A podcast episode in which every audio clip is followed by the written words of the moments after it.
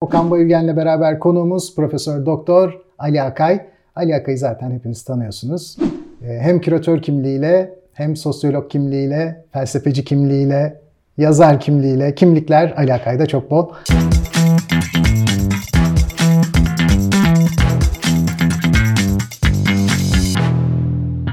Hocam hoş geldiniz. Hoş bulduk. Bugün Teşekkür ederiz geldiğiniz için. İnternet ve bilgi toplumu üzerine konuşalım diye düşünüyoruz. Peki. İnternet medya çağının belki son ürünü diye düşünüyoruz. Sizce diğer medya tipleriyle internet arasındaki temel fark neydi? Biz Okan abiyle buna bir program ayırıp konuşmuştuk baya. Ama şimdi işin ehlinden dinlemek güzel olacak. Valla yıllar evvel 90'ların başıydı. İnternet Türkiye'de yeni yeni kullanılıyordu. Ee, Evrensel diye bir dergi vardı o sırada. Ee, onlar bir söyleşi yapmışlardı benimle ve yani Gutenberg'in matbaasıyla bugünün e, işte Wi-Fi toplumu arasında yakınlıklar kurulabilir mi diye. Ben de tabii bir kitap hastası olarak e, yani benzetmeyi değil e, yan yana gelemeyeceklerini düşündüğümü söylemiştim. Fakat tabii o günden bugüne aşağı yukarı 30 yıla yakın bir zaman geçti ve bu o kadar fazla içimize girdi ki sonuçta kağıttan uzaklaşan ve e, bir sanal dünyanın içindeki yazıların havada asılı kaldığı ve elektrikler kesilince okuyamadığımız ama e, geri geldiğinde yavaş yavaş tekrar e, okuyabildiğimiz bir takım imkanlar çıktı karşımıza. Tabii bu reform hareketini başlatan önemli bir hareket oldu yani bu matbaanın olması. Şimdi bugün tekrar bu ortamda reform nasıl e, olacak bir soru belki bu. E, ama tam tersine şey çoğaldıkça bu e, sosyal medya çoğaldıkça e, tam tersine bir işlev içine girmeye başladık ki o da bir kere senin de konun olan fake news'lar. E, bu e, açıdan baktığımızda reform bir karşı reform gibi işliyor. Postmodernizmle birlikte zaten e, geri gelen bir e, teolojiden, dinden e, bahsediliyordu.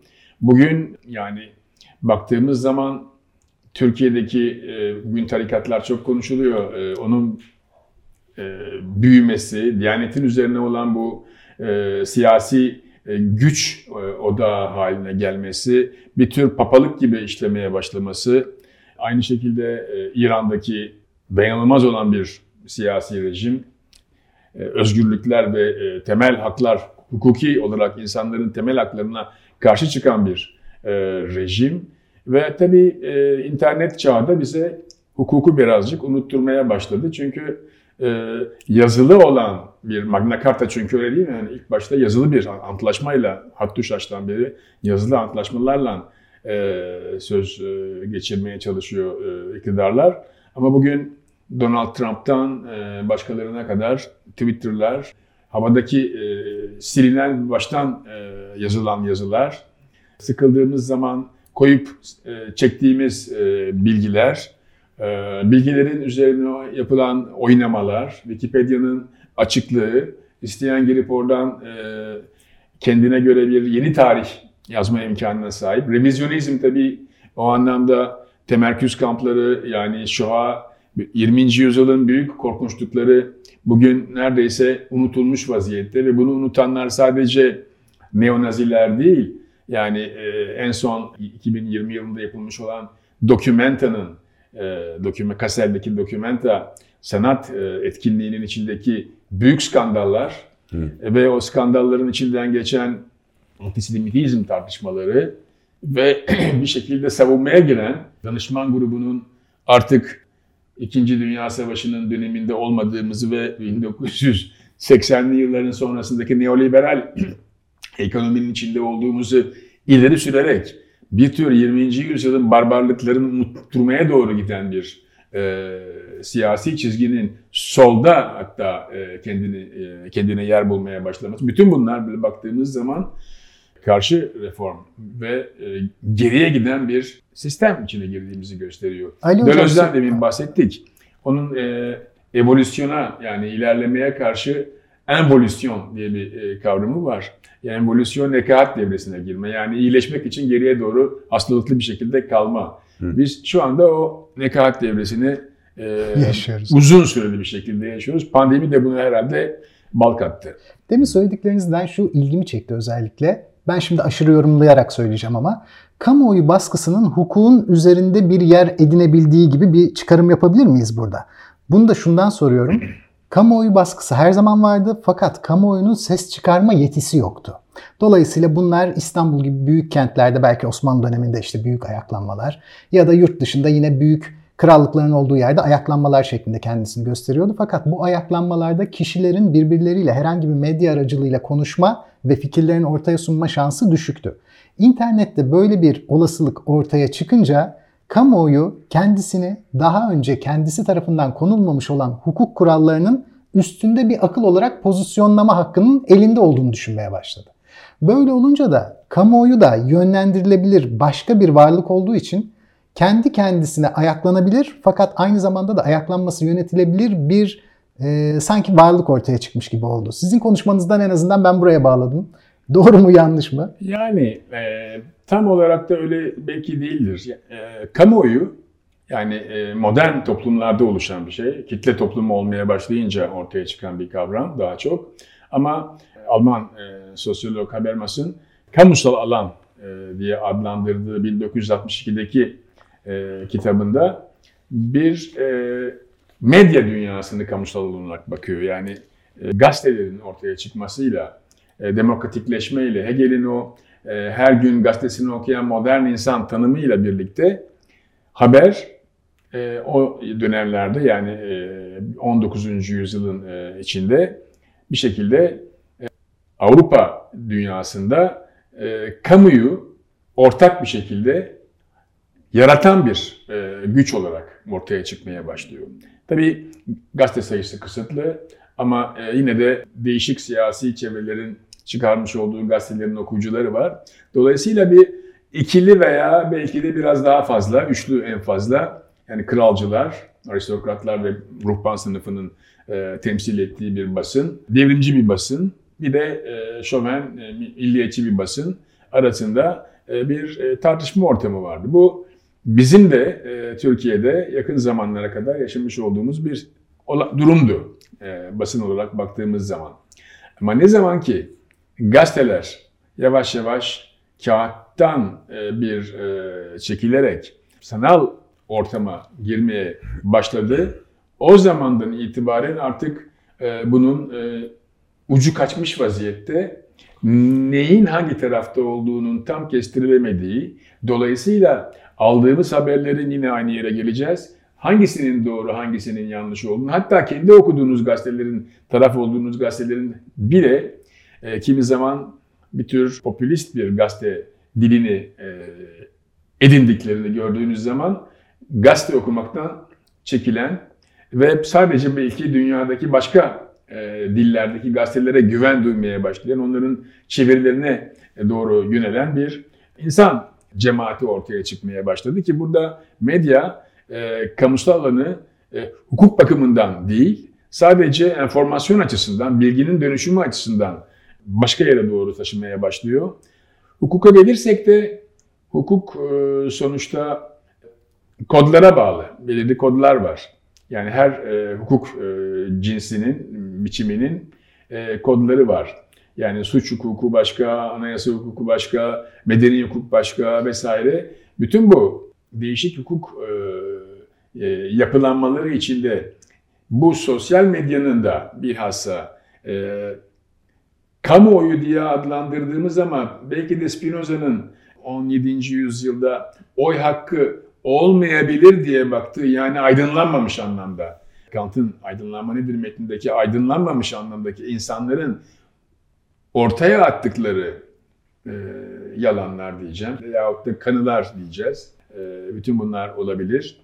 Kimseyi suçlamamak lazım ama e, bir tür kanı e, toplumu, kanaat toplumu e, yanlış yönlendiren Hı. bir e, medyayı ortaya çıkarttığı gibi hukukun da e, kendi kodlarını başka yerlere doğru çeken imkanları kendilerinde bulabiliyorlar. Belki de senin söylemiş olduğun gibi yapısını bozan bir e, imkan yaratıyor e, sosyal medya. Bugünü anlamak için hiçbir e, enformasyonun ya da haberin olmadığı bir e, toplumu düşünelim yani geçmişi ve bugün Enformasyon bombardımanı, çok fazla enformasyon. Aslında insanların yiyecekmiş gibi kitaba, gazeteye, yazılı herhangi bir metne muhtaç olduğu, eksikliğini hissettiği yani aydınlanmaya başlamış toplumdan bugün artık üzerine fazla gelmiş, e, obezite haline gelmiş bir enformasyondan söz ediyoruz. Ve bugün artık bu çağa doğmuş olan yani internete doğmuş olan çocuklar zaten dijital platformlarda istedikleri çizgi filmleri, istedikleri bütün çocuk kitaplarını işte e, materyal olmazsa dijitalden izleyerek filan bu çocuklar artık geldiler 24-25 yaşına bugün. Ve bu çocukların artık toplum hayatının içine girdiği hatta yöneticilik yapmaya başladığı profesyonel hayatta bizimle beraber olduğu bir dönemdeyiz. Ne gördük? Ne, ne bulduk? Çünkü bugün günlük hayatta en çok gözlemlediğimiz şey, kendimizde de gözlemlediğimiz şey bu fazla uzunmuş okuyamam. Bu fazla uzunmuş okuyamam dediğimiz şey telefondan hemen elimizdeki aletten bir şeyi tutmak zorunda kalmadan, bir gazeteyi açmak, bir kitabı elde tutmak zorunda kalmadan filan aslında bir kitap sayfası kadar bile değil. Küçük bir kitabın sayfası kadar bile değil. Ama bize fazla geliyor onu okumak. Halbuki sadece herhangi bir metni okumaktan söz etmiyorum. Her şeyin fotoğraflarla gelmesi, bütün haberlerin düzenli olarak upgrade olması. Yani bugün olan olayı yarın sabah okumuyoruz. Düzenli olarak saniye saniye upgrade olarak e, geliyor haber bize. Halbuki daha fazla okuyabiliriz, daha fazla bilgi alabiliriz. Daha fazla kanaatimizi biraz önce bahsettiğimiz kanaatimizi tartışmak ya da değiştirmek ya da güçlendirmek için daha fazla imkanımız var. Halbuki biz 18. yüzyılda bir romana hasret bir burjuva vatandaştan daha tahammülsüzüz bütün bu bilgiye Peki ters karşı. bir şey söyleyeyim buna Yani karşı. aslında böyle bakarsak ne görüyoruz? Daha daha az aydınlanan bir toplum mu görüyoruz ya da sizin biraz önce söylediğiniz gibi aslında nekate çekilmiş belki ileride bir adım daha atarım diyen bir toplum mu görüyoruz? Ne Şöyle bir şey ekleyeyim e, Lütfen, yalnızca. lütfen. E, demin Ali Hoca e, Kant'ın Aydınlanma Nedir makalesinden bahsetti. Özetle şöyle diyor yani o çok alıntılanan bölümde. Kendi aklına uygun davranma cüretini gösterme. Kendi aklını takip etme cüretini gösterme. Şimdi günümüzde kendi aklını takip etme cüretini göstermek demin senin de bahsettiğin gibi çok fazla yayın olduğundan ve uzmanlık alanları giderek arttığından her günde her yeni gelişmeye dinamik bir şekilde yenileri eklendiğinden takip etmesi olanaksız bir süreç olduğu için bizim kendi aklımıza müracaat ederek var olanı artık takdir etmemiz bana mümkün görünmüyor. Şundan sürekli veri değişiyor. Başka veri geliyor ve bu veriler veriler arasında iletişim kuruyorlar. Yani veriler varlıkla iletişim kurarak bize gelmiş değiller. Dışta bir hipotetik söylüyorum gerçeklik var mı yok mu? Diyelim ki var. Gerçekliğe doğrudan temas eden verilerle karşı karşıya değiliz.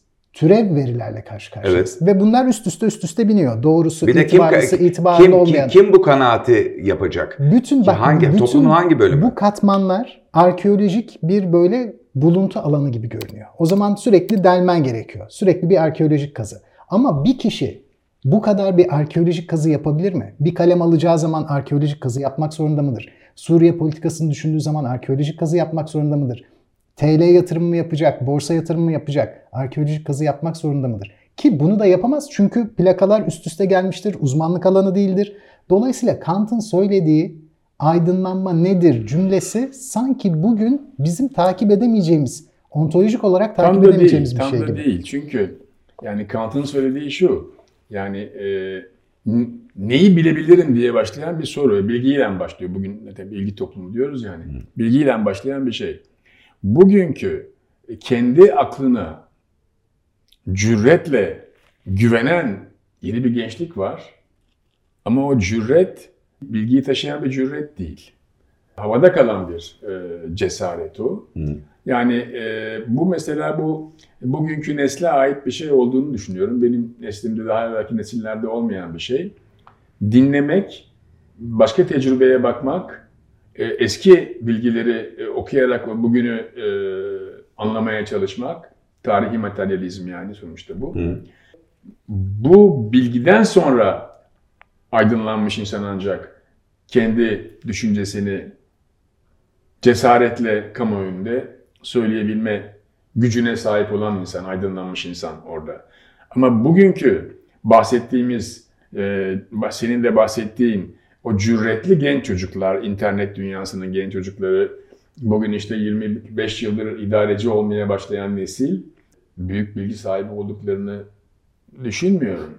Peki hocam ne oluyor? Yani aslında bilgiye aç insanlar, bilgiye ulaşmaya çalışan insanlar, bilginin elde edilmesinin ne kadar zor olduğunu bilen Bilginin insanlardan sadece bunun telefonumda olduğu için ben yani istersem zaten Google burada, haber kaynağı, bilgi kaynağı burada. Zaten istersem bakarım ama istemiyorum ya da vaktim yok ya da belki baktım, belki tam gördüm, görmedim ama var yine burada elimin altında. E o zaman aslında daha mı, yani bütün dünya için söylüyorum, daha mı e, tırnak içinde cahil bir topluma doğru gidiyoruz? Çok cahil topluma doğru gidiyoruz tabii o kesin.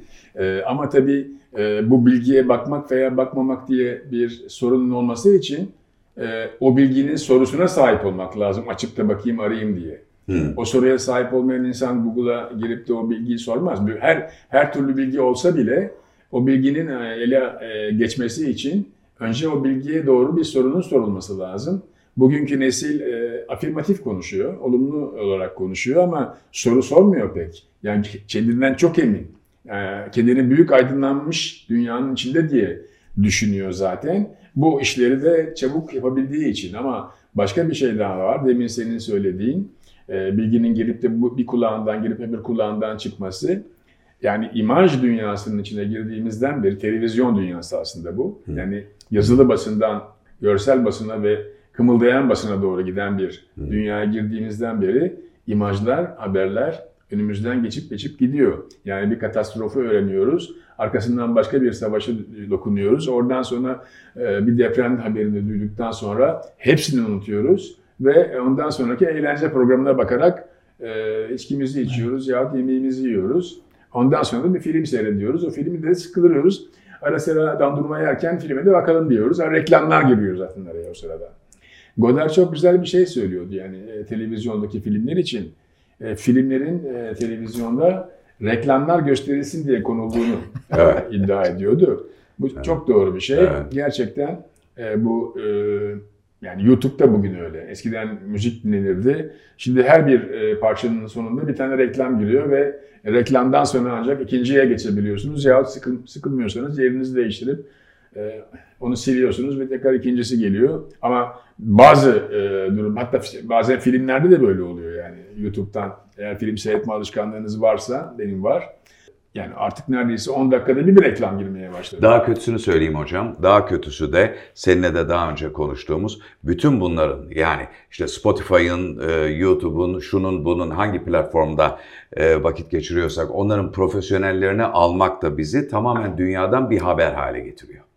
Yani çünkü reklam bile aslında bizim kendi kendimize kurduğumuz ve oradaki algoritmaların bunu da beğendin, şunu da beğeneceksin demesi ve bizi senin o daha önce de anlattığın o yankı odaları, yankı koridorlarına sokması, aslında kısıtlaması dışında reklam bile aslında dışarıdan içeriye atılmış bir e, taşa sarılmış bir kağıt gibi bir haberdi aslında. aslında. Düğüm orada yani. Evet. Düğüm orada çünkü reklamın kabul edilmediği bir durumda bütün bunların hepsi çökecek.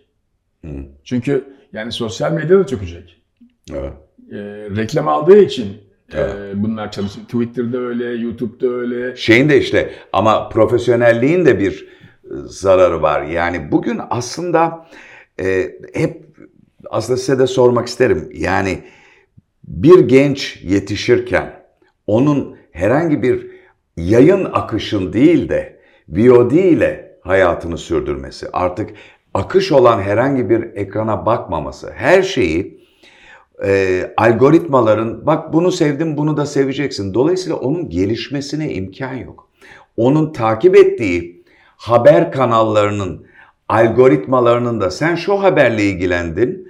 E, al sana bize biraz daha ondan verelim. Al bunu sevdin ama daha bilmiyor neyi istiyor, neyi seviyor, nereden bir şey. Ona dışarıdan bir şey gelmesi lazım. Onun için okullara gidiliyor. Yani siz üniversitede ders anlatırken, aa siz bu dersi sevdiğiniz çocuklar deyip hep aynı dersi tekrarlamıyorsunuz herhalde değil mi? Bir müfredat var, yeni bir şey koyuyorsunuz falan filan. Ama şey düşün yani, eğer bütün bu eğitici ise bütün bu bilgi sistemi, bütün bu bilgi sistemi sadece kendini tekrar her gün satabilmek için bunu sevdin. Dolayısıyla bu hiç gelişmeyen bir beyin ya da hiç gelişmeyen bir IQ demek aslında. Okan abi söylediklerin e, Ali hocamla birleştiriyorum. Algoritmanın sunduğu bilgi reklam alabildiği sürece dolaşımda kalıyor böyle bir durumda. Ama bilgi kuramının geleneksel e, teorisine baktığımızda bilgi kuramı şöyle bir şey aslında. Bir özne var. Bu özne bilebilme özelliği özneye ait. Bir nesne bir şey bilemiyor. Bir özne var, karşısında bir nesne var. Bu nesne başka bir özne de olabilir ama o bakarken ona o nesne olmuş olacak. Dolayısıyla başka bir nesneye bakıyor özne ve oradan o nesnenin gerçekliğine uygun bazı veriler çekiyor. O zaman bilgi. Geleneksel kuramda en azından. Sonradan biraz değişecek de onun için söylüyorum. Böyle bir teori günümüzde bilgi olarak kullanılmıyor ki. Günümüzde bilgi dediğimiz şey daha farklı. Mesela senin söylediğin okullardan bize öğretilen bilgi. Okullardan bize öğretilen bilgi öznenin nesneyle karşılaşıp ondan kendi sorularıyla bir şey çektiği, veri çektiği bir şey değil. O bir anlatı, daha çok bir meta anlatı belki de. Şimdi Ali Hoca çok daha iyi anlatacaktır zaten. O zaman bilgi diye kullandığımız şey belki de bilgi felsefesinde bilgi olarak görülen şey de değil. Bir, bu bir duyum, bir kanaat paylaşımı, bir kanı paylaşımı. Ne dersiniz hocam? Şimdi üniversitelerde eski 19. yüzyıl Humboldt Üniversitesi diye adlandırılan Alman sisteminde e, bilgi yayılan bir şey. Yani e, bir hoca geliyor, bilgiyi, bildiği şeyleri açıyor ve anlatıyor ve onu çoğaltıyor dinleyicilerine ve bilgiyi daha fazla insana veriyor. Hı.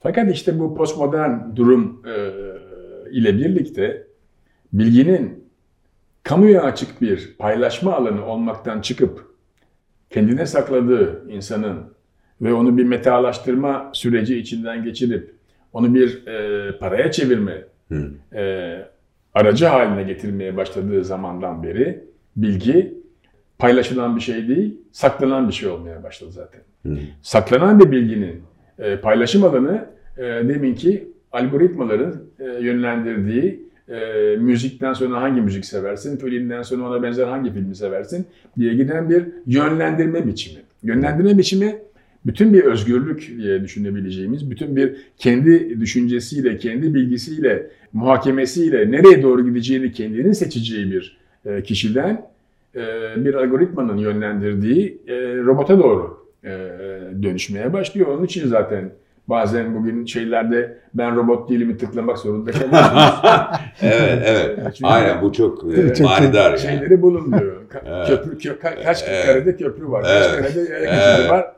Yani bu saçmalık e, bilmece değil yani e, herkesi aptal yerine koymadan başka bir şey de değil tabii ki. Hocam üniversitede nasıl gözlemliyorsunuz? Yani kendi e, öğretmenlik tarihiniz içerisindeki nesilleri nasıl tarif edersiniz? Yani internete doğmuş nesillerle e, doğmamış nesiller arasındaki yani, fark değil. E, belki de Mimar Sinan Üniversitesi'nin ve sosyoloji bölümünün kendine has bir özelliğidir bilmiyorum ama çok kötü bir üniversite sistemi içinde e, o kadar şanslıyız diye düşünüyorum ki yani hakikaten çok e, ileri derecede kaliteli e, son sınıf, e, master ve doktora öğrencilerimiz var. Yani o kadar iyiler ki yani benim okumadığım kitabı bana öğreten e, bir öğrenci düşünün yani.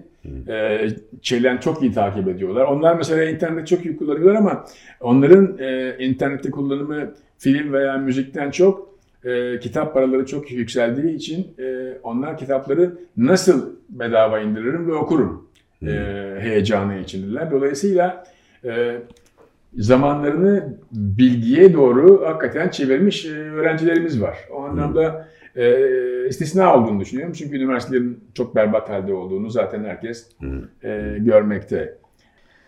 Hocam şimdi kendi öğrencilerinizden bahsettiniz. Siz de tabii bir sürü çok önemli felsefecinin öğrencisi oldunuz ama Gilles Deleuze özellikle benim de merak ettiğim, çok sevdiğim, Okan abinin de Richard'ı yazarken yararlandığı birisi. Açıkçası hayat hikayesi de ilginç.